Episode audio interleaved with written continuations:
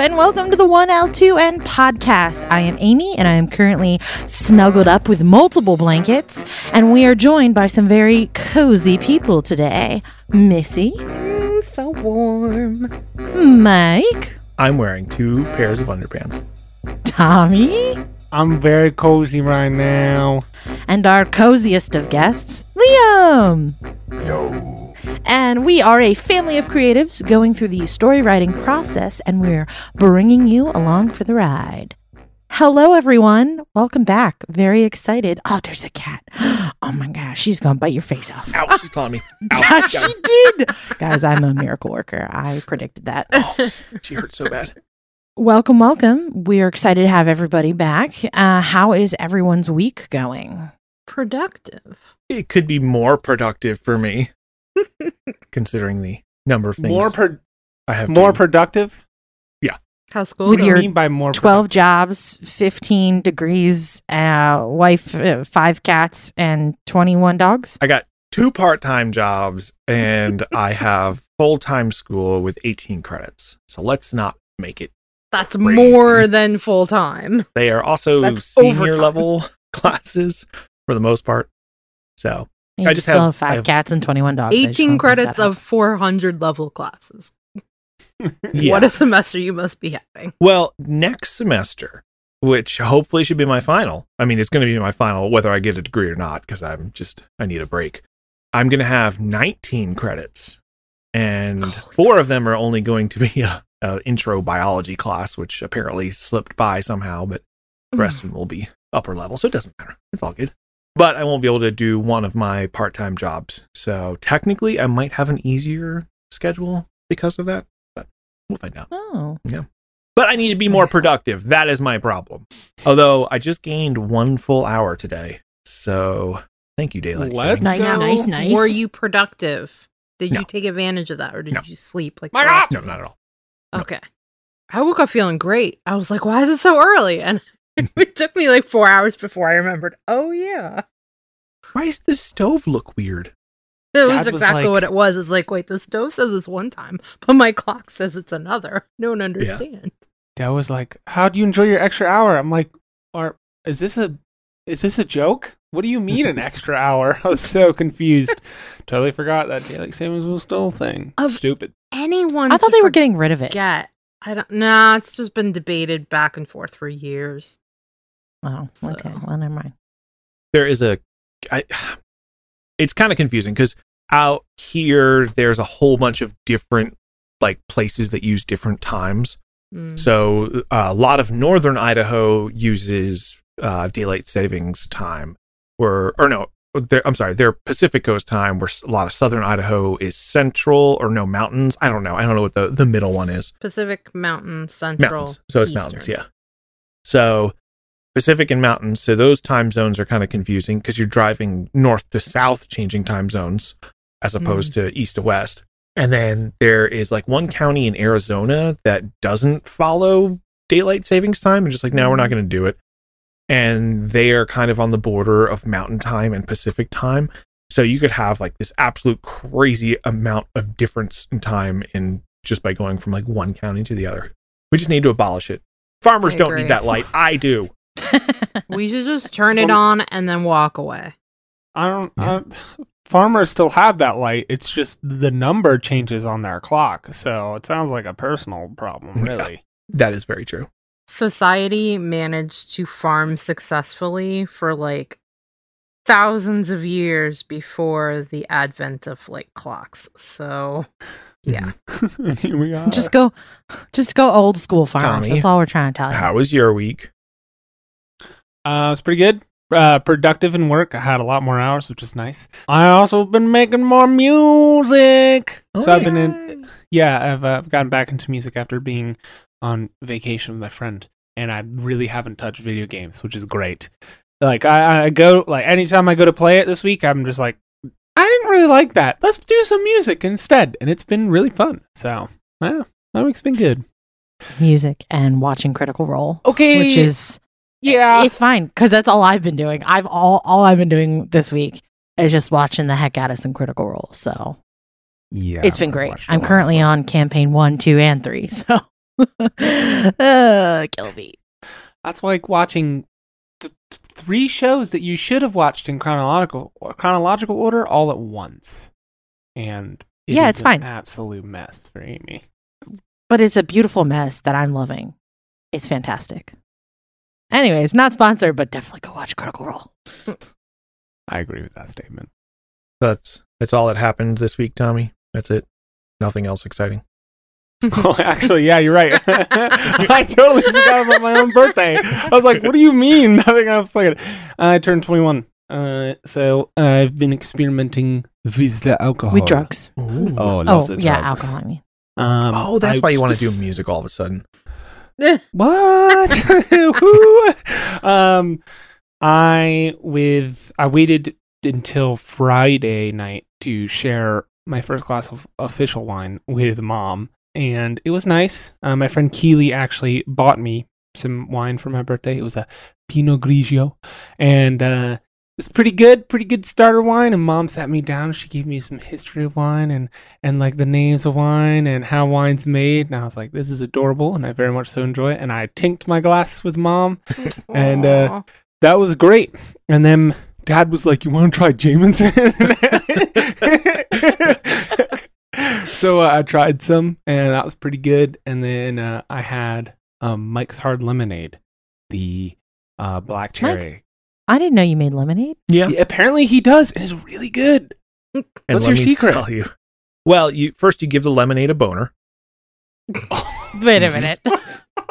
no, I don't like. Okay. It's all making sense. So many beer names are so so so Yeah. they're named just like that. Oh, yeah. no. Wait till you fall Oh. down the craft beer hole with their names. oh man. I was uh, walking in the dairy section and I saw one the other day and I can't remember what it was. Good story, me.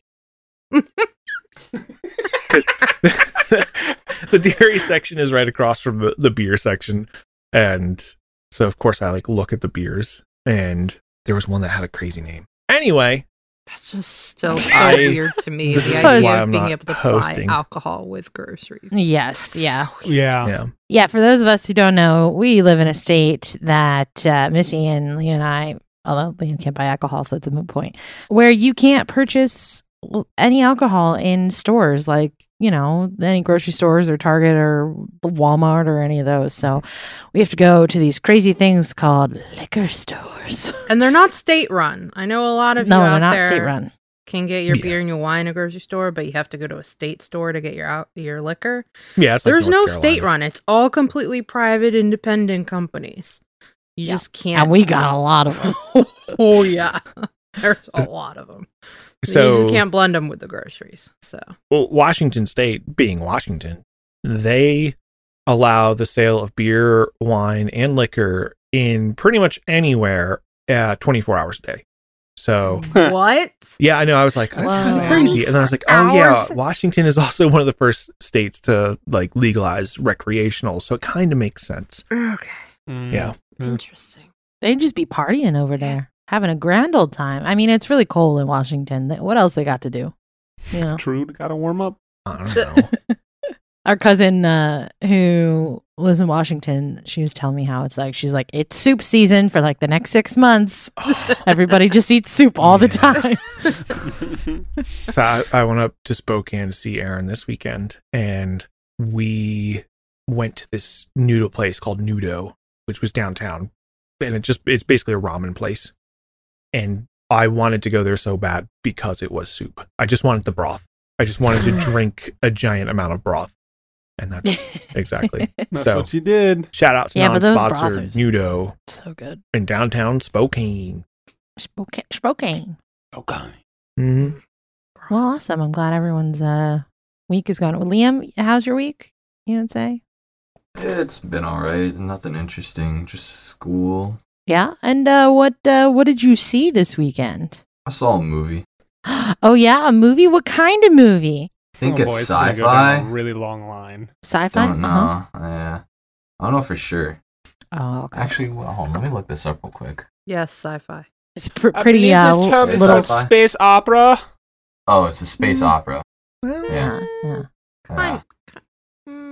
It's Well, getting um, there. Any anything any other descriptors about this movie to help, you know, give us a clue?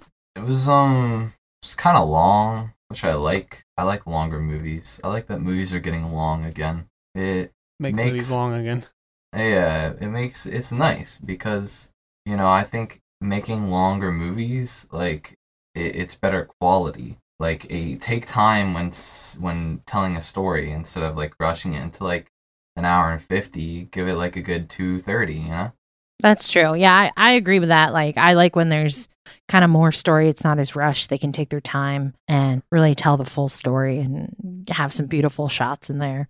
Yeah. Makes uh I think it makes the overall story pretty good. I think in general, I think we talked about this the other week. A story only needs to be as long as it needs to be, Mhm. Uh, true. but you shouldn't, you know, you want to have the length that tells the tale that you're going to do specifically for the format you're going to do. Obviously, Yeah. with a movie like what you're talking about, they needed a lot more time to Yeah. to have it on screen, but you can't have a 5-hour movie. You know, you can, but That's why you break it up into can. two It's not- I mean, remember the um that one Zack Snyder movie? It's like four hours. but that was That's on true. What was that one HBO again? Max. Yeah, but I would have seen it if it was in was theaters. this one. I don't know if I would have. I- That's like five hours in a dark room. Oh my goodness. So here's Matt, one thing that um, always really impresses Going me. outside would hurt. the the the fact that you would have a movie like that, I can almost guarantee you would need probably two potty breaks for everybody. You know, about an hour and 45 minutes in, and then another hour after that. You just give bathroom breaks, let everybody go pee, do your little intermissions.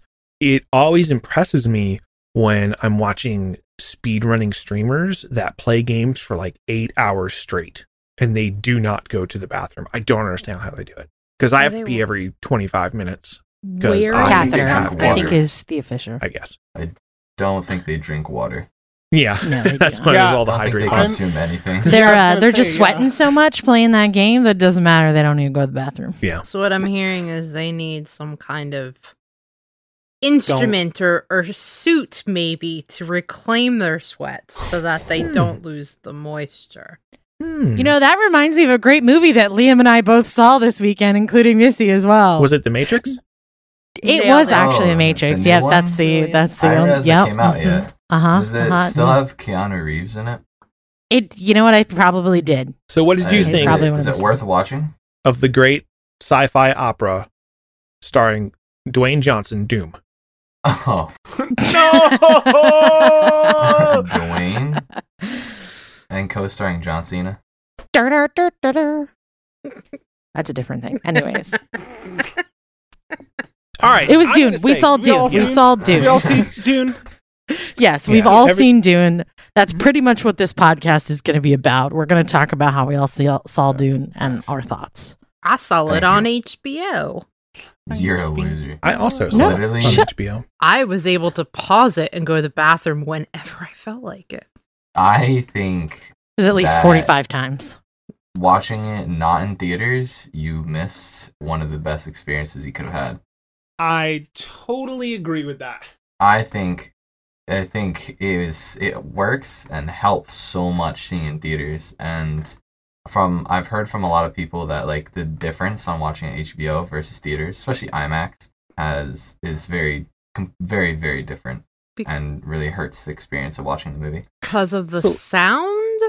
Or of- are you missing Yeah, visual sound details? and visual. Yeah, both. Um, for me, I haven't seen it on HBO, but I would say the sound alone really draws you in, and it was a very wonderful experience seeing it in the theater because of just the sound alone. Personally, the visuals I think were really intriguing. They looked pretty cool on the big screen, but I don't think it's necessary to see necess- the the visuals on a big screen. But I think going for the sound quality. So if you've got a great sound system, like see it on your TV or whatever, that's fine But for the sound alone and how immersive it was for the story, I would see it in theaters personally. There was So- one moment when I watched on HBO that I thought, you know, this would have been great to see in theater. And it was when they were using the pulse cannon to fight off the incoming ships oh yeah, that were coming. cool. Yeah. Towards the That was planet. Oh, yeah. And I just, I could feel the pulse cannon as it was firing. I was, oh, this would be great to experience in film uh, or in theater. But aside from that, I didn't feel like I was missing out on anything watching it from home. So I, I have some studio monitors and I have a really nice computer monitor as well. So for me, the sound quality was great. The picture was great. The internet was, you know, without fault. And I think I would have had a worse time seeing it in the theaters than if I did it at home. Because the thing that differentiates a theater experience from me is the audience. And mm-hmm. it all depends upon if you have a very respectful audience, if they're quiet, um, or if they're really into it, you can feel the mood. But if they are talking while you're doing it, or if there's lights going on, like from somebody's cell phone, that'll instantaneously ruin a theater experience for me. Mm-hmm. So I am glad that I got to get rid of that aspect by having really good sound and picture, you know, at my place.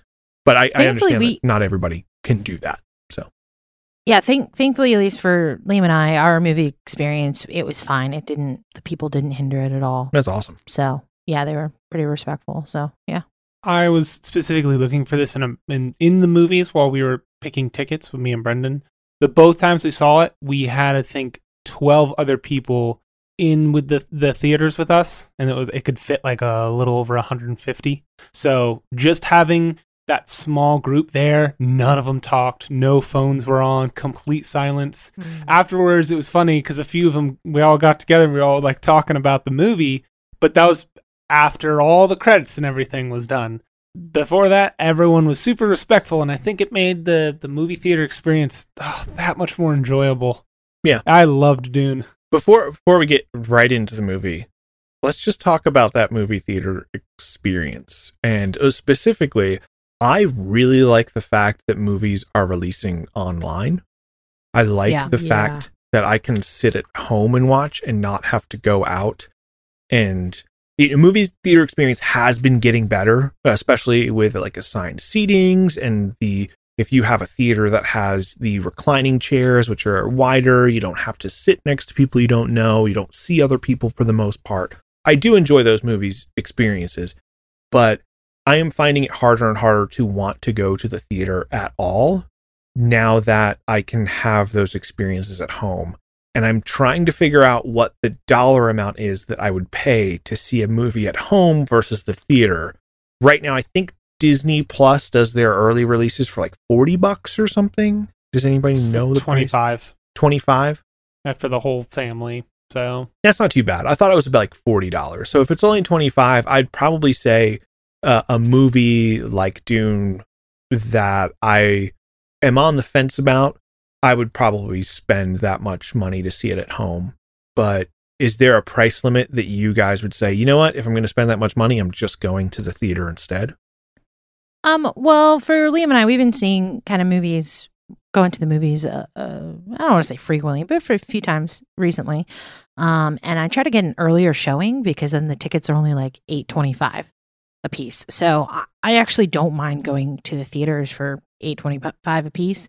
If they get more than that, I probably wouldn't want to see it particularly. But um, I, you know, I'd probably just you know watch it at home but i i know that like i like the sound aspect i don't have you know good sound capabilities or good stereo to listen to movies at home so i actually enjoy the theater experience i don't know maybe $10 is is the limit but i i do it mostly because i know that liam especially wants to you know see a movie in theater so i'm like yeah come on let's go and then just get an early bird ticket and yeah it's fine i think i will almost never buy something from Disney like the the same day release Disney stuff. Personally, because I think the movie theater experience, or at least going to where I am, it's the grand. You have the recliner chairs. You have really nice sound, really nice pictures. It it is an experience. It's something fun to just you know what I'm gonna get out of the house and go see something. And I actually think if it's the right movie, I really enjoy like the audience reactions. I, I like as long as they're they're within the realm of reasonable because sometimes audience reactions are, are very like you're you're clapping when you see like a tertiary character come on screen and you're like what what but for example like seeing Endgame in theaters was awesome because you just have these beats and moments that were specifically, I feel like, crafted for the movie theater experience. And having the entire audience like roar and cheer, that was super, super fun for me. And I think for a movie like Dune, not having the audience react as much because it's a movie that I'd like to pay attention to like closely and watch, having them silent but still being at the movie theater is wonderful. And I would pay, I think I paid like 17 bucks for it because I had prepaid tickets. I the the the seating, I picked my seat. It was an IMAX stuff like that. It was at 10 o'clock at night. So I I paid that much, but I don't mind paying that much because it is an experience I'm not at home already experiencing. I get to look at my monitor all day. I get to have my setup all day. It's nice to be away from that and experience something not that's at home. So I, I love the movie theater experience. So for me, I would never prepay, not prepay, do the same day release stuff on Disney. I'm never going to pay for that because Disney is going to eventually just release it into the general Disney Plus and I can wait indefinitely to see something. I mean, it took me like 10 years to see Titanic and who who cared, you know? like and I really enjoyed the movie, but I can wait. I have no problem waiting. I'm not one of those people that has to see stuff immediately when it comes out. Although spoilers are a huge issue for me. So I have to be very careful being around people who want to talk about, but most people know like I don't want spoilers, so they won't talk about stuff around me. Um, and I'm careful about the media I consume. The other side of it is right now because of the pandemic, because I have bad lungs, I don't want the risk of being out in public space where you're trapped in a room with the air circulating and I just can't take that risk. So having things available on like HBO is phenomenal for me. Like I don't feel the need to have to go to the movie theater at all. Uh, I don't even miss it right now. That being said, in the future, I probably would consider paying money to see movie at home that I didn't feel I needed the big screen for. So if it's something like, you know, Star Wars or Epic Marvel, whatever, I'm going to want to see it on a on a screen like down the road, then I'll probably go see it. But stuff that isn't as a big deal to see on screen, I wouldn't really have an issue paying for at home.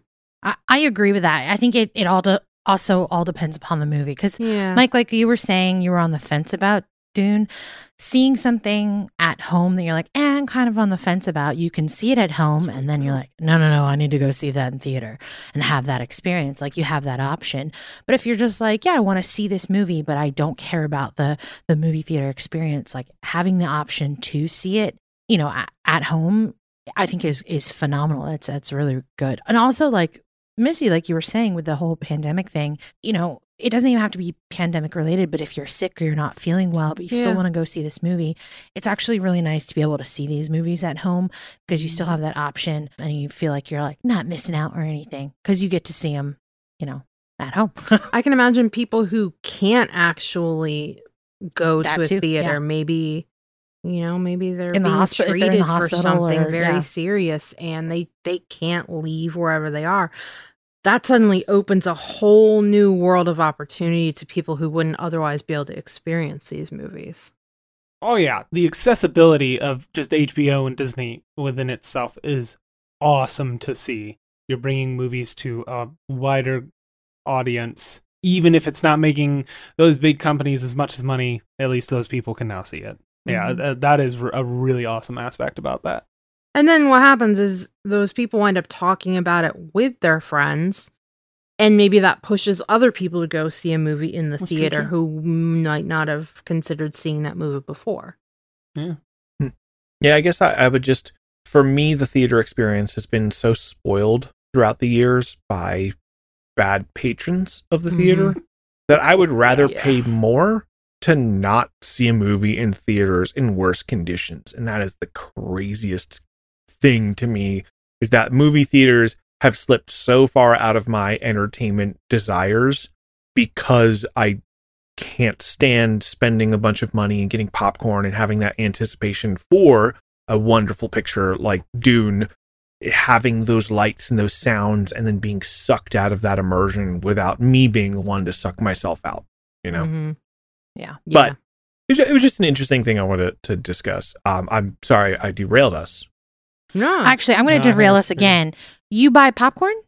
Um, no, not really. I don't. Popcorn gets stuck in my teeth, but you know, I just meant popcorn in general, like as a, a concession. Snacks. Yeah. But the fact that they cost just as much for a single concession as a ticket the most times, it's why am I paying six dollars for a twenty four ounce soda? It does not make sense at all. Well, to me, that that's another thing that makes doing the movies at home so great. Hmm Because then you have all your stuff at home. It's like, oh, let me just pull something out of the fridge, or you know, I can pull out a cheap bag of popcorn, pop it on the stove. Not, not that I would, but I have that option. Yeah. Movie theaters are there's a long history of this but the first and foremost movie theaters are a snack business Mhm. and i know that that sounds crazy but that's that i mean It's like It- gas it's a- stations. It's where they make their money. yeah exactly so i mean dating way back when when you know pictures and movies were originally first a thing the only thing that would get people into the theaters was if they were selling snacks like roasted peanuts or popcorn or whatever it may be. And when they realized, oh, we can actually charge a little bit more for this because people are still coming because of the popcorn and the peanuts or the you know the candy eventually later on, it became less and less about like, hey, we want you to see this movie. Although they still do want you to see the movie, but they want you to see the movie because you're going to come and buy a bunch of snacks. Yeah. Well, they so they definitely did get a cut of it, but the big problem is until now, movies have had a, uh, or movie theaters have had a monopoly on the movie market, so to speak, because a brand new movie does not get released at home until pretty much the pandemic happened. Yeah. Mm. And and This all of a sudden the dynamic of a movie theater versus home release if home starts to get a lot more popular movie theaters are going to like economically have to drop the prices of their concessions to get people back to that oh i actually want a, a fresh buttery popcorn snack to go with this movie experience Mhm. Actually, I can't remember what theater it is, but there is I, I think it's like AMC or I don't some one of the big theater companies are actually going to start having um, a stand in malls that sells popcorn, and it's nothing to do with a theater. It's just kind of like going to get a pretzel or or cinnabon or whatever. They're going to have a, a popcorn station, so you can go and get popcorn and hang out around Hmm. the the, uh, the mall. i'd be Um, interested to your know how much they're going to try and charge for that Mm. Uh, yeah, no, me too. because if they try and charge full movie theater price i don't know if that's going to help too much True. That'll be interesting to see. But uh, the reason why I ask is because I'm I'm of the opinion like I actually don't really like snacks in the theater. I feel like it takes away from my immersion of the movie. I'd rather just like watch the movie. But I feel like if I'm like, oh, I gotta eat, I gotta eat, especially like getting it greasy, buttery Yeah. popcorn Mm. hands. Like I, I'm like, ah, nah, it's all over me. Like nah. So I I personally just don't have any snacks or drinks. Every once in a while, I'll get a drink or something, but it's usually water or a slushy. So uh, reese's pieces Slushy. nah. Yeah, I, I do. I mean, the they're good, Reese's but- Pieces too, or the little Sno-Caps, yeah oh Yeah, yeah. pretty or good. that. What's the other one? The Mhm. junior mints. That's the other. Oh, I forgot about those. But I yeah, just want to point out Tommy's screen is frozen on a great expression. yeah, it is. it, Quick, gets, somebody screen cap it. it gets frozen so often. I actually need a new cam. I need a well, cool. Screen phone capped. works all right, but nice. Um, Ah, it's moved just when you said nice. Damn it. all right, let me let me start off this conversation now that we've delayed it enough. This should be good. You know, I was actually thinking. Yeah, no, Yeah. go, go ahead, go ahead. I- Disagreeable opinion. Let's move on. Uh, so I always heard throughout my life that Dune was one of the best sci-fi epics that has ever been made, you know, ever been written. And Frank Her- Herbert, you know, wrote the best thing ever. And I tried reading it, and within the first 10 pages or so, I was so lost and confused because of the incredibly deep world that was created and the lack of handholding that that book had, where it just started listing off names and different things and it didn't explain it to you it kind of just showed it to you so i did not enjoy the book years later i watched the 1981 movie. Was it 81? I think it's four. 84? Oh God. I think it's five. 80 the 1980s 80 the 8011 movie, movie? which um was not great. it was it was pretty bad, but I can totally understand why it was bad because they were shoving a massive amount of material into a small amount of time and then dumping a bunch of exposition on top of it. And one of the worst things that the movie did in the 80s, which was what David Lynch, I think, was the director. Am I thinking Yes. wrong here? Okay. One of the worst mistakes that either the script or him as a director made was they told you what, like, the characters narrated what they were thinking in a lot of sections. And it was just really bad because nobody wants to hear that narration for the most part. You kind of want to feel what the characters are thinking through their dialogue and then through their acting and not through their, you know, internal monologue being narrated on top of everything. So those two were kind of turned off for me, but I was still excited because I specifically we're going to we're just going to call the director Dennis, Denny, Denny. Uh, is uh, Denis uh, Villeneuve, I believe. Yeah, okay. just call him Denny V. Denny. All right, we're gonna call him Denny, and I'm, you know, I'm so sorry. I'm terrible with pronouncing names. Um, I think he's a brilliant director. Almost everything I've seen him do, I really, really enjoy. Blade Runner 2049 is probably my favorite visual movie because he does a really unique thing of using dark as a color, like using black as a color in the movie. And a lot of directors try and illuminate the sets and try and make things look good, but he brings a lot of darkness and then the the way he illuminates the the frame in general just draws your eyes to some really interesting things. So personally, uh, that's what I was really looking forward to to this movie, and I think he delivered quite well. There was a lot of scenes where there was darkness, there was those little floating lights that you know are going throughout the corridors that just give that radiating glow, and that to me is a wonderful visual style that just makes me so much more interested and invested um, in the movie. So overall, visually, I did really, really enjoy the movie. So, also having read the book, I did not finish it because I did not like it. Not because it was too much. I think for me, having read a lot of fantasy and sci fi, they throw a lot of words at you that you just kind of got to accept and move on. Mhm. So I was actually pretty okay with like I'm like okay yeah that, that that's a thing all right moving on hopefully they'll explain it if they don't that maybe context clues I don't know but that's just like a, a skill that I feel like all fantasy sci-fi people just kind of have to learn and so I didn't like the book personally because it just felt really like kind of pretentious and really like self-important and I just really wasn't a fan of his writing style personally. And so I stopped reading the book about halfway through, which was it was about most of the movie that I I actually had read like what was kind of going on in the story. So that was kind of at least nice to see. I don't know if I like the movie, but I don't know that I didn't like the movie. I'm pretty neutral about the movie. Visually, I don't want to say it was stunning, but it was very like tantalizing, very intriguing. I wanted to see more but I wasn't like, this is the most beautiful thing ever. Personally, I don't find like desert scenes or anything super beautiful. I think they're kind of barren and gross. Uh, um, yeah, but I, I felt them, it. I felt, indeed it is. Uh, but I did feel it was very intriguing. Uh, like you were saying with the light, that like light orb that follows, I was like, that's a really cool shot because it kind of, you know, you need that light to light up the room, but instead of it just being, okay, we're going to light up the room, it's like we're giving this light a purpose. We're giving this light its own character. So I, I did really like that.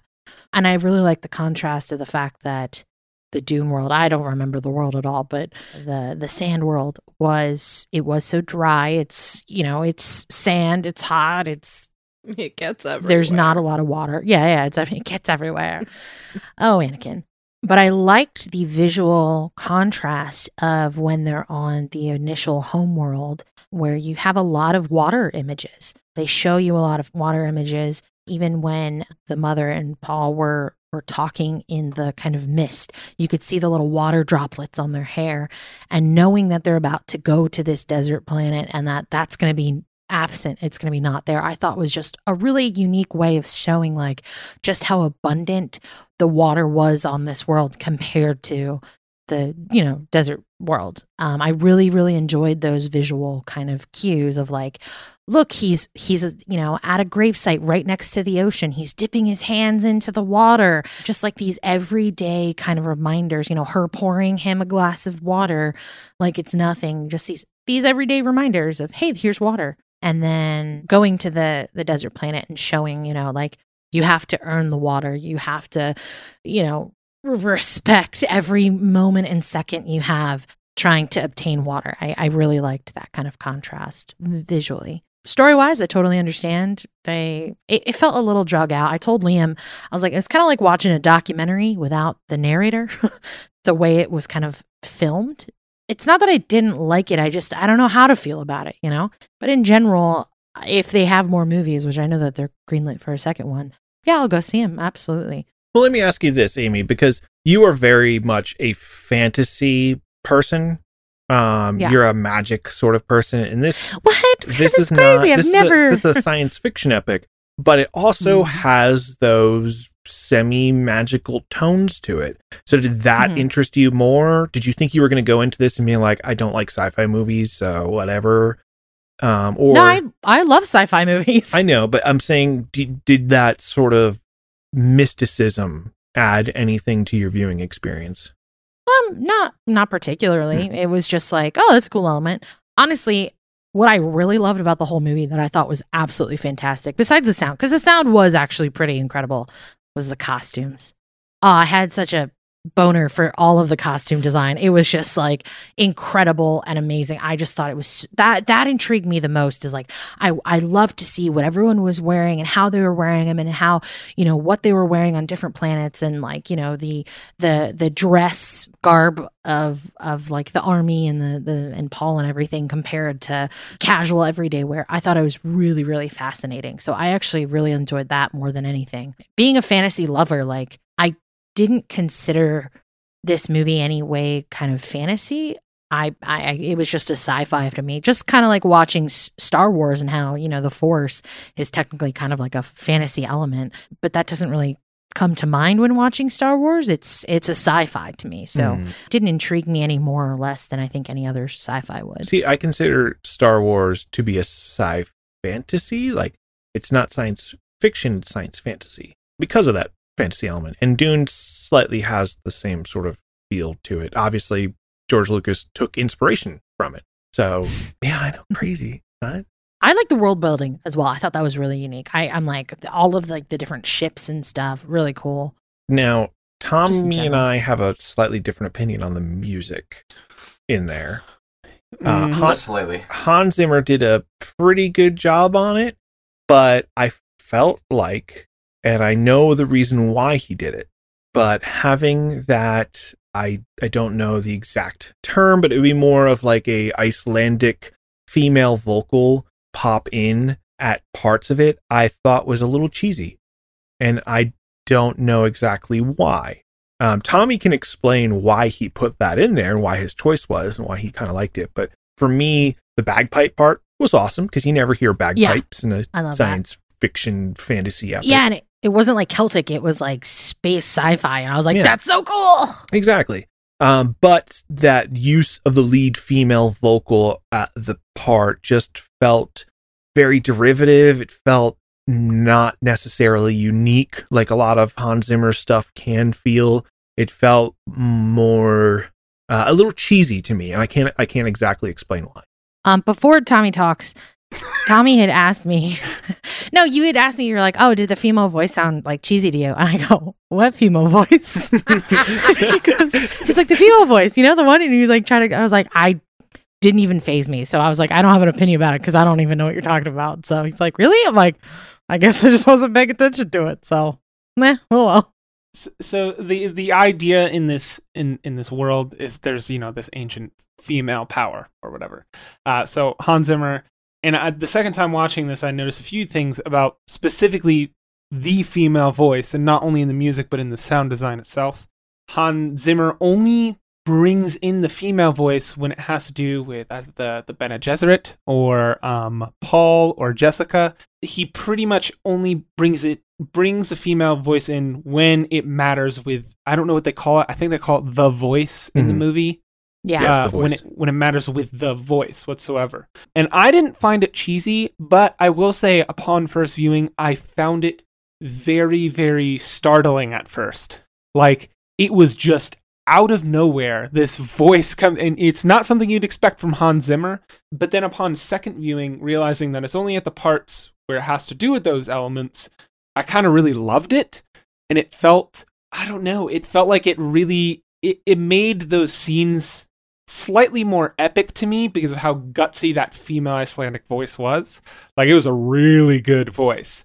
And then furthermore, in the sound design, what I really liked is there's this specific scene where Jessica and Paul are both gagged in the little helicopter thing, and Paul has to use to try to use his voice. In the sound design, specifically in the theaters, anytime the voice was being used, you were using like sub frequencies, so it was really, really bassy. But men were conjuring that voice every time he was trying to do it, and the moment he did it right, you heard female voices conjuring the voice in the, the sub frequencies. Hmm. And I thought it was really cool because then you heard as soon as Jessica was ungagged, you could hear all the female voices very clear as day in her sound design. And I really loved that. I thought it was great uses of sound design. And it definitely and this is one thing that the theater versus HBO Max experience. I felt like seeing in IMAX specifically that voice was unbelievably powerful in IMAX. It was like it was a force to be reckoned with. Just the sound design alone, not not the idea of it, but the sound design. But then listening to it in YouTube clips and other clips, it's just it feels very weak. It feels like something that's just kind of there and not like super powerful. So that's another thing why I thought you should see it in theaters. But to get But back, did you not? You said you didn't notice that until the second viewing, or was that something that was really imprinted on you in the first viewing? second viewing is really what what I just hmm. like I because I could I, I I knew the the beats. I saw a week after, exactly a week after I first saw it. So I was like, okay, I already know the beats of the movie. I want to go back in and see if I enjoy this movie. Because the first viewing, I was just like Amy. I don't know if I like this movie or not. I went in not expecting to like the movie either. Seeing the trailer, I was like, why should I care? I don't know. They're, they're making me try to care about something that I don't really care about. And I saw the movie, and again on the fence, but upon second viewing, I think it was a whole lot better. Like the the startling female voice, knowing that it's going to come in, I I felt very okay with it, and I felt very okay with Hans Zimmer's use of tr- trying to recreate wind, but with instruments. I know he specifically made scrap, or he didn't make it, but the people he was collaborating with made scrap metal instruments. If I'm reading correctly, someone made a 21 foot horned contrabass to really emphasize wind and this kind of dystopian feel. And I, I really enjoy Hans Zimmer not taking a traditional Western approach on orchestral pieces. I really enjoyed him going full out weird with this one. Mhm. And I think uh, maybe that's me thinking that I like it so much because it's different. But I, uh, that is the case. I love the I love the movie, and I specifically love the soundtrack because it's it's different. It's not something you see in your everyday soundtracks. Like even in 2049, where it's definitely a, still an atmospheric um, soundtrack, you're not seeing a lot of those similar elements. Like Hans Zimmer went full weird with this one, and I really appreciated that. Mm. And then lastly, this is a point that Liam actually brought up to me. He was talking about I don't think any soundtrack or any specific song was reused in the movie. Motifs were used in the movie again, but no song was re- reused in the movie, and it felt awesome to not like call back to those right away. They may call back to them in the next movie, but it felt awesome to I don't know just have the constantly motifs come back. Yeah, yeah, you're consistently moving forward. You're not, you don't have to call back because the movie isn't done yet. I guess it's probably why they did it. yeah, I really, really enjoyed the soundtrack. Hmm. Liam, what'd you think about the movie in general? About the movie or the soundtrack? Well, whatever. Yo, it was a movie. It was crazy. There's a lot. There's um it's it's quite the movie. I think it was very unique um in so many different ways and that's why so many people are are having or struggling like Tommy was first viewing and like how Amy is and me and mom in somewhat of a way are like struggling on figuring out how to like pinpoint how they really think about the movie of how they understand it. I think that it, the reason why that is is because it's such a unique and different movie that they they are making it completely different than what you'd make a traditional movie. So uh, it makes a lot of people, I guess, have a a harder time understanding how they feel about it. And I think if we were more used to how this movie was made, then we would like it more or make like it less. But it's just it makes it confusing. And one thing I was talking with Tommy was the pacing in the movie. You can see in each arc is completely different pacing, and it's in usually in most movies, uh, each arc the pacing gets faster, but with this one, it, it's completely rearranged. The first act has your traditional pacing, has like more second act pacing, is what most movies use, and it's probably my favorite act because it was I was most familiar with it you have the traditional pacing just going with the roll, and then the second act, the pacing just went through the ceiling. It was going super fast. You were learning so much, so many things were happening, and then boom, the betrayal happened, and everybody blew up.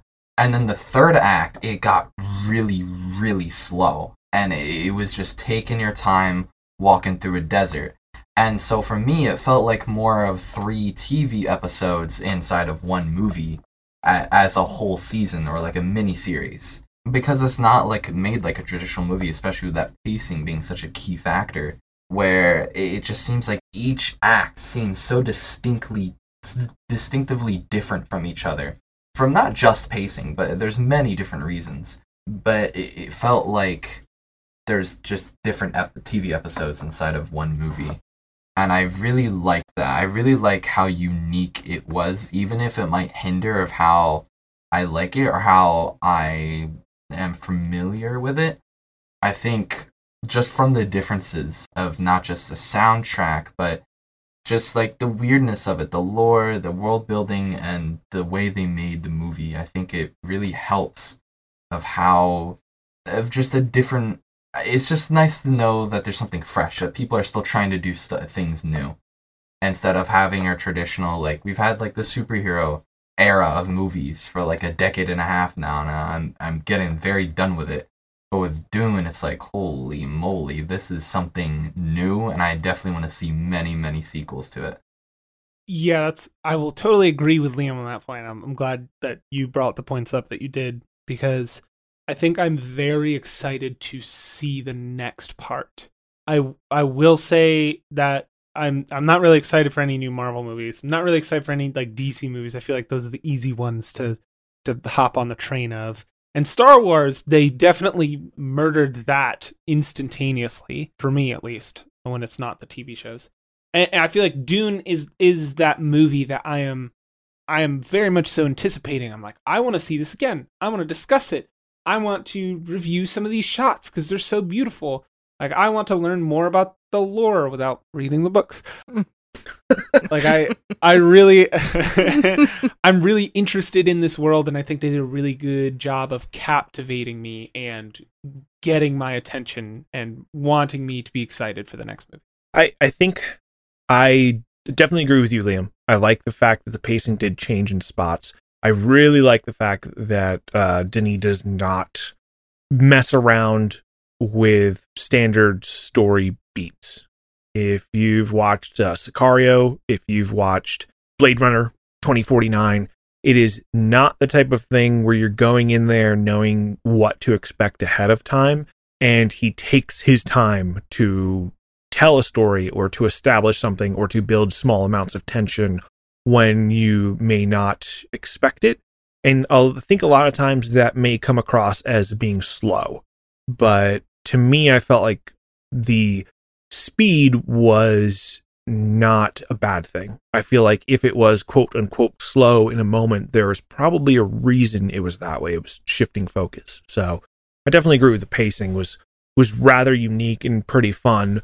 it's going to be interesting seeing this in context because it is a two-parter and if you do a Lord of the Rings style back-to-back watching uh you know 5-hour sitting what you will think of the pacing and what he does with certain story beats going on here. Yeah, that's a good point.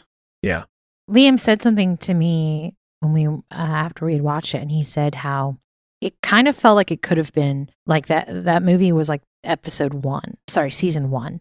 And Liam, you can talk more about this about how you could have had the different sort of acts within that story as different episodes in the first season.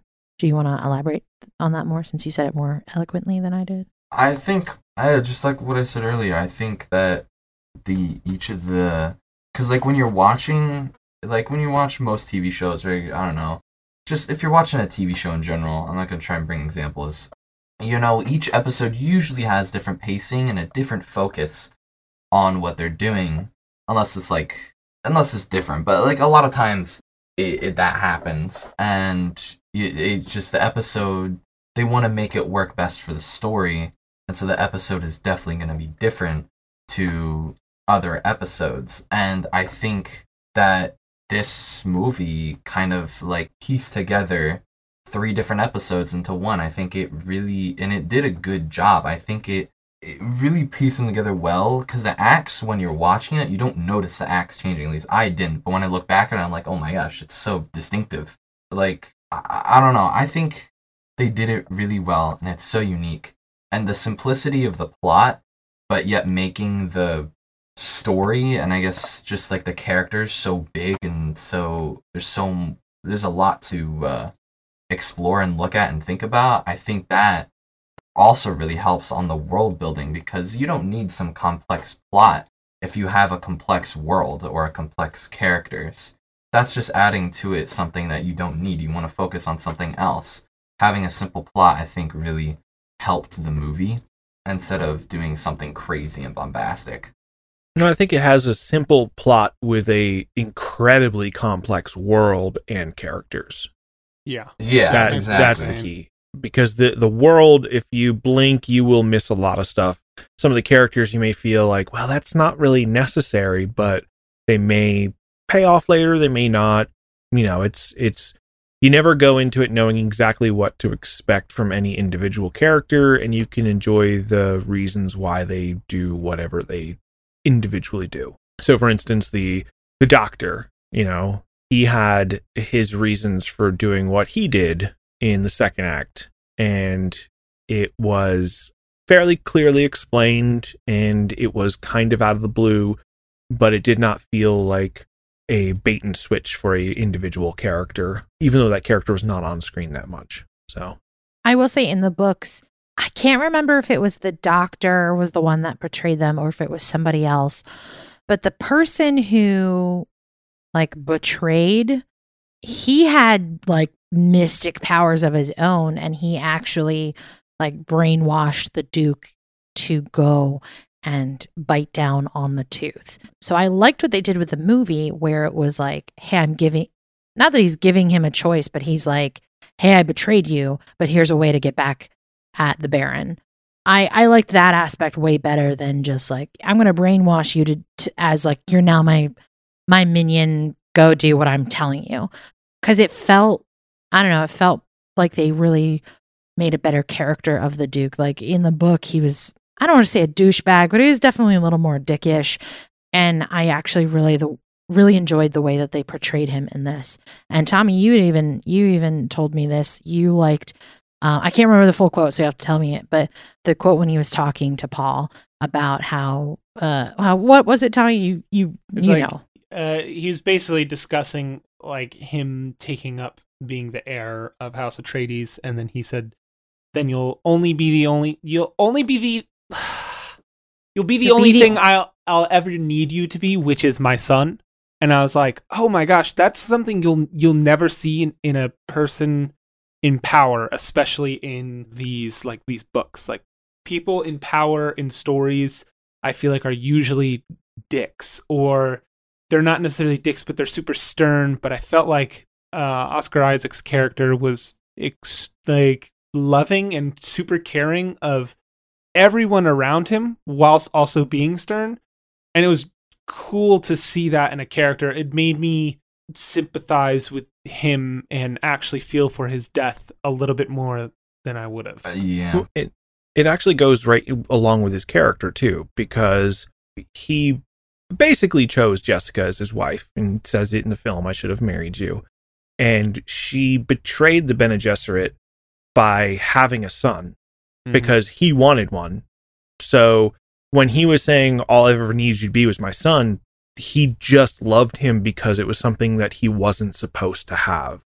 And so he didn't need him to be one way or the other. He didn't need him to be, you know, the next duke, but he I guess knew that there was better things out Yeah. there for him, you know. That Paul is going to be okay and he'll he'll probably take the ring or not take the ring and you know, be fine. Yeah. Something from the book again that I actually really liked is so Jessica, she, he, uh, so the Duke has actually like proposed to Jessica. He was like, "Will you marry me?" And she's like, "No."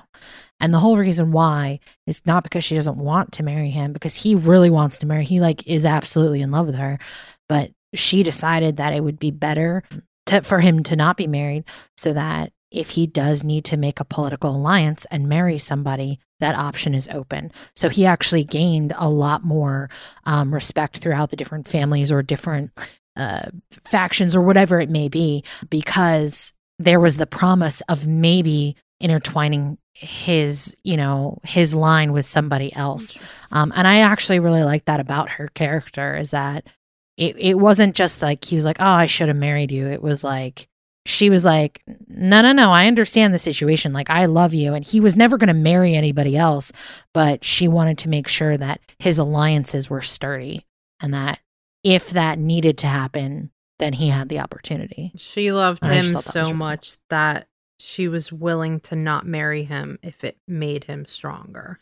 And Yeah. he Yeah. loved her so much that he realized he should have married her to hell with alliances. Although in the book, I don't think, uh, I don't think he was like that. He was like, yes, I should absolutely not marry you. Yeah. So that's why I liked his character in the movie a lot better. I mean, see, I'm I'm interested as a newcomer to Dune in general, and as a, a lover of sci-fi and some you know space fantasy stuff. What was your impression of it? Because it is a very different type of, of film. Yeah, so I, I knew nothing about Dune going into this except desert and spice. I'd been told to watch this years ago, but it just there was something about it. I was just like, "Mm, it seems really over the top. So I was hoping this would be not so Over over the the, top? top? a little more, a little more modern in its the way it was executed, which it definitely was. It didn't seem campy or anything to me for such a serious sci-fi.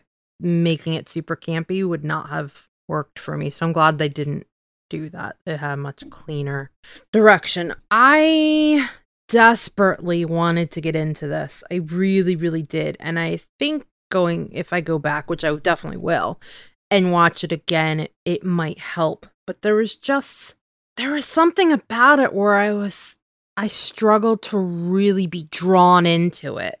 I wanted to be drawn into it, but it just didn't quite bring me there. Visually, it, it wasn't stunning, but it was very striking. Very striking film. They did such a great job with the lighting, such a great job with making very impressionable scenes without making them impressionable, if that makes sense. Well, mm-hmm. Without drawing Just to- attention to how good they are. exactly. They were just good. To add to you real quick, Yeah. I the his sense of scale, I think Yes. Denny's sense of scale is amazing in this movie. Really good. Mhm. He gives you here's here's the main thing that you should be looking at, but then here's something off to the side just so that you know, oh my gosh, this thing is huge. Yeah. I- and I yeah. also uh, uh, one of the other things I do like about the way he films, and I'll point to a specific part when that giant spaceship is taking off. Instead of seeing it go into space, you're basically only seeing the boosters of the spaceship, and then it just mm-hmm. disappears into the clouds like nothing. Mm-hmm. And that to me is much more impactful visually than it is if you saw a spaceship go all the way up into space and you know disappear you could do a bunch of stuff, but it doesn't draw attention to itself by going into the clouds. It kind of just disappears. Like, all right, it's gone now. I'm sorry. Continue, Missy. Yeah, it's okay. So to me, this was not a movie about it's not about what you think as you're going through the movie. It's about what you feel. The entire thing seemed to be set up around how you feel. Case in point, in a normal story, you have your plot that kind of flows from scene to scene, you know, going like a river, right? While the settings will abruptly change. But in this film, it felt like the settings flowed naturally from one scene to the next. They just were so connected, even when they weren't. It just felt so natural, while the plot seemed to abruptly change from one scene to the next, which definitely tie back into how I felt about the film as opposed to what I was thinking or what the film wanted me to think. It didn't care what I thought, it just cared about what I felt. And I, I think that's also really well demonstrated in the fact that they don't really explain a lot. There's a little bit of exposition towards the beginning, but for the most part, they just kind of throw you into it and you just kind of have to run with it. So I am interested to see what they do with part two. Are they going to go into more detail about stuff or is it going to continue to be this experience and you learn about it through how you feel about it? Um, So, are you going to watch part two? Oh, absolutely. Oh, okay. I still desperately too. want to get into it. Um I want it to draw me in. I want it to be captivating, but it's the scenery for me that that's captivating. All the little details they put into their the little gadgets or the ships, the the rooms even just they're not overly decorated, but what they do have there is so visually appealing. It just it fits. Everything just seems to fit so perfectly together. And I feel like the music built upon the scenery. And then they're like, oh crap, we have to do the plot. so, Interesting. Hmm. I think, I I mean, one of the main characters of Dune is Arrakis. The like, it's the planet. planet. Yeah. yes, the Yeah. planet is its own That's what it's called. Yeah. Arrakis. Thank you. It's like the city is the fifth member of Sex and the City. Yes. No, okay, I'll stop. I'm sorry, what is that? Sex in the City. It's a, a show that people watch. Never heard of it. Okay. Probably didn't have three movies either. nope, only one. Um, No, it had three. it had three. Oh, Yeah. I thought it was just one. I think I think three. Maybe just two. Well, it doesn't matter. It doesn't matter. Yeah. Yeah, so the plot didn't really captivate me, even though it is right up my alley. But I'm hoping that when I go back and watch it again, I will get more out of it. I'll experience it in a new way. Like hearing Tommy's information about the way that the music was designed, I'm really looking forward to going back and experiencing that. So, yeah, overall, not a bad movie. Really looking forward to liking it more. I, I think one of the uh. best parts about it is a slightly weaker ending because if you're somebody like me, I don't like films that end with a final note. I like Hmm. them when they're, especially if I know that there's going to be more uh, sequels to them.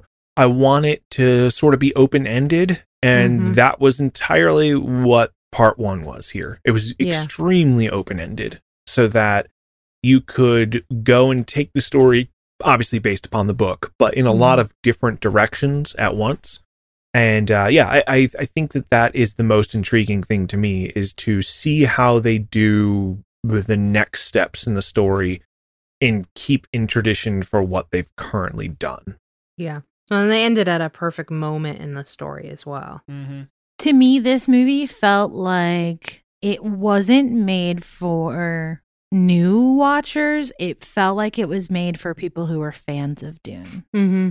And I think that the it'd be interesting to talk to somebody who is a fan of Dune to see like what their thought process is because they might be like, it was perfect, everything was amazing, I loved it so much. Whereas like none of us are really fans of Dune, but we all are like, Hmm. yeah, maybe we'll jump on the ride. but to me, it felt like it was made for fans of Dune. It was like, hey, you got a really crappy adaptation. Let's try to redo that for for all of you fans and lovers of Dune. Well, I, So it'd be interesting to see if they I think can capture more people with the second one. Denis said that if he wanted to direct one movie, this would be it. And same Hmm. thing with Hans Zimmer. He said if he wanted to do a soundtrack for one movie, this would be it.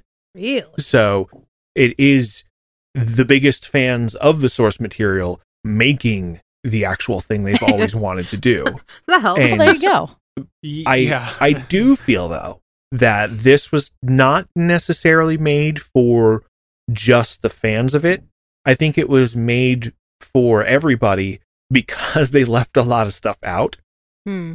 Like when you read the book, the very first couple pages that lost me is meeting with the emperor and talking about the Bene Gesserit and then talking about the space navigators and the guild. And you know you're going what is going on here? And when you watch the 1980 something movie it is very poorly expositioned in kind of how these things are happening and what is going on.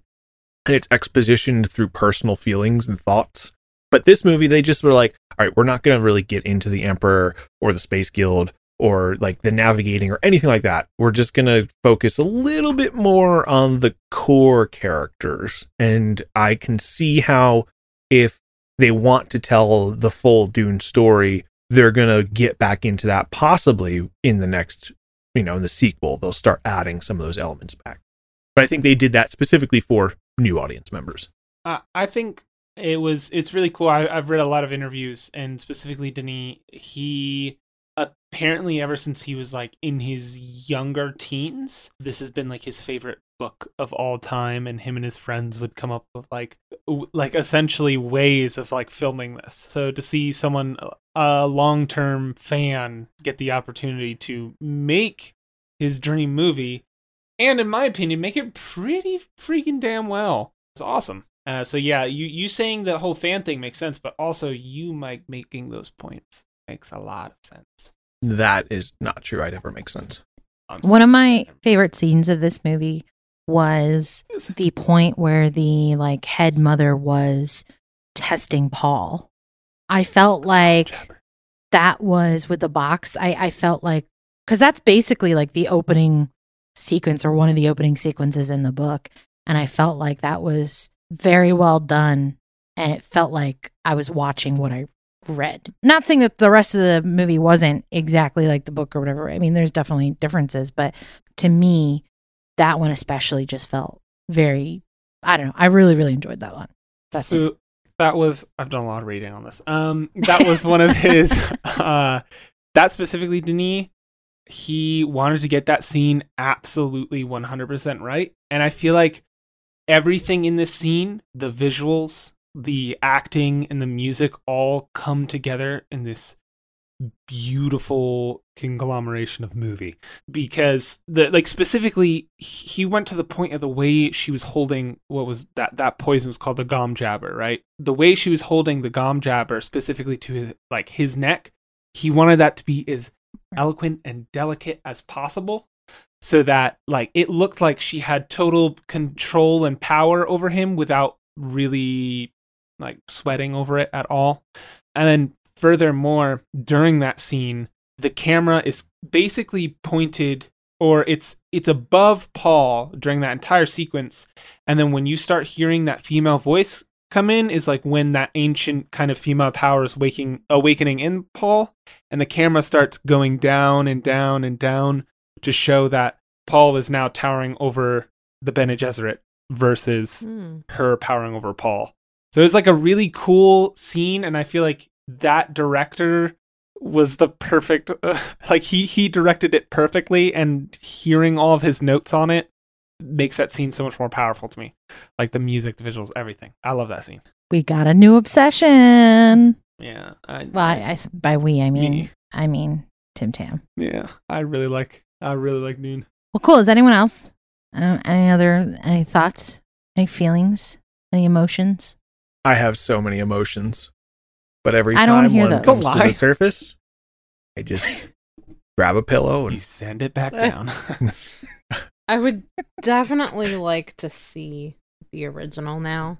Just oh, curiosity. Just a contrast. the original. After seeing this one, you're gonna be like, "This is ridiculous," but it might be so bad it's good at this point because of watching this one. Mm. I mean, I feel like I've So- watched a lot of really bad 80s movies. from from all right i think if if if we're gonna do the the 1l 2n perspective real quick from a storytelling perspective the way they did the david lynch dune movie is not the way to do a story and i Mm. think it, it should be homework for everybody if you're thinking about doing something where there is characters narrating how they feel watch that and then realize okay i shouldn't do that or at least the No. the specific implementation of it I'm I'm assuming that old Dune is I'm going to tell you, not show you, versus New Dune, which is the exact opposite. Yes, and specifically, all right, if you're thinking about storytelling, real quick, I know I know that we're wrapping up. I'm sorry. If you're thinking about storytelling, one thing that you typically want to do is tell an individual scene from an individual perspective. So you can have multiple Mm. perspectives for different scenes, but it gets really confusing if you are bouncing back and forth from different perspectives within that scene unless it's been set up ahead of time. Thrillers are really great with this. Uh, Alfred Hitchcock was actually fantastic of this because he would show the serial killer or somebody who was stalking and then he would show it from the perspective of the person that had no idea what was about to happen to them and that would help build tension in the David Lynch version of Dune he would have multiple characters within a scene then give their thoughts and feelings in narration and then you didn't know which one was the key person of that scene to follow or to try and figure out and nothing was set up ahead of time so it was just a really Mm. awkward way of doing it. And I'm sure somebody out there could do it correctly in the future. Maybe. I will say, not only is there that Dune, but apparently the Sci Fi channel also produced a Dune as well, like later on. So the one that you saw, Mike, I heard was more politically inclined. It was more about the political aspects of everything, whereas the sci fi one was more about the sci fi aspects of everything and way less about the political aspects of it. So I think if you're also going to want to watch a movie, you should check out the sci fi Mhm. ones as well to get kind of a full perspective on things. I've heard this one was a, a good blend of both the political and sci fi aspects. So uh, I haven't seen either the two, you know, sort of original ones. So I, I can't say either way, but it seemed pretty balanced, I think, ish. Maybe. I don't know. But, you know, homework, homework for everybody. Homework, all right. Well, I mean, where can we actually I- find these things? I don't want to do any more homework at this point. Please no. you were assigning us. Wait, I was Mike, assigning yeah, you because you I've already assigned done a- it. yeah, Oh, you've okay. already Got more. it, right? Yeah. Yes, but he's got to see more of it now. And okay, well, on that note, thank you for listening to all of this Dune talk. We literally spent pretty much the whole episode on Dune. Uh, but that's what you're going to get sometimes with us, and you're just going to have to deal with it. Hopefully. But thank you. We appreciate it. Seriously, though, thank you so much for joining us today. Thank you for taking your time to listen to our shenanigans, and we hope you enjoyed. We would love to hear about your thoughts. What do you do? You like Dune? Do you hate it? Did you see the new movie? Have you seen the old ones? Let us know. You can reach out to us on Twitter, Instagram, YouTube, and Reddit. We are 1L2N Productions. And if you like what we're doing here, you can head on over to uh, Patreon and hopefully support us if you want to see more awesome things. All right, and oh, you know what? I didn't even roll. I gotta roll. It says all night. And let's see here. Last word of the day goes to me. Rigged. Sorry. Continue. Can I get a re- recount? Recount on that. No? Okay. I am awesome and amazing, and Missy smells terrible all the time. That's true. Uh, she is just uh, the worst person known to man. I am the greatest and I will forever reign. Okay, bye.